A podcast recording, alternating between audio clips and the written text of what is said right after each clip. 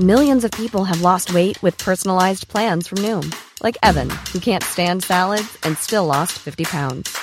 Salads, generally, for most people, are the easy button, right?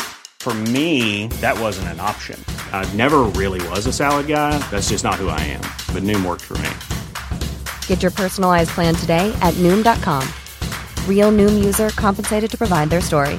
In four weeks, the typical Noom user can expect to lose one to two pounds per week. Individual results may vary. Jobless rate dips to 4.4% in August. Unemployment eased to 4.4% in August from 4.8% a month earlier, the Philippine Statistics Authority reported on Friday. The rate, also lower than the 5.3% posted in August of last year, was estimated to be equivalent to 2.21 million Filipinos without jobs, less than July's 2.27 million and the 2.68 million in August of last year. Underemployment, which counts those looking for more work or an extra job, also improved to 11.7% from 15.9% in July but was higher than August 2022's 14.7%.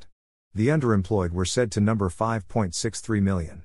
These are people who have expressed the desire to have additional hours of work in their present job or to have additional jobs, or to have a new job with long hours of work. Employment, at 95.6% in August, rose from 95.2% in the previous month and the year earlier 94.7%. The number of individuals with jobs reached 48.07 million, as opposed to 44.63 million in July. The figure last year was 47.87 million. The service sector remained the biggest employer, accounting for 3.0% of the total employed in August. Agriculture and the industry followed with shares of 24.5% and 18.2%, respectively. Wage and salary workers comprised 62.6% of employed individuals, followed by the self employed, 27.3%, and unpaid family workers, 8.0%. Employers in family businesses had the smallest share at 2.1%. Among wage and salary workers, those in private establishments were the largest group, 49.2%, followed by those in government or government controlled corporations, 8.7%.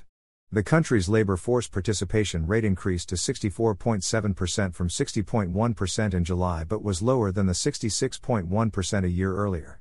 Socioeconomic Planning Secretary Arsenio Balisacan, in a separate statement, said the government would continue efforts to boost growth and quality job creation amid economic headwinds.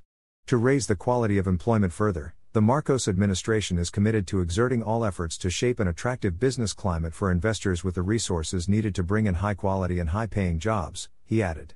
Balisacan noted that the recent Senate approval of the Public Private Partnership PPP, Act and the launch of the National Innovation Agenda and Strategy document NIAS 2023 to 2032 were expected to create more opportunities in the domestic job market.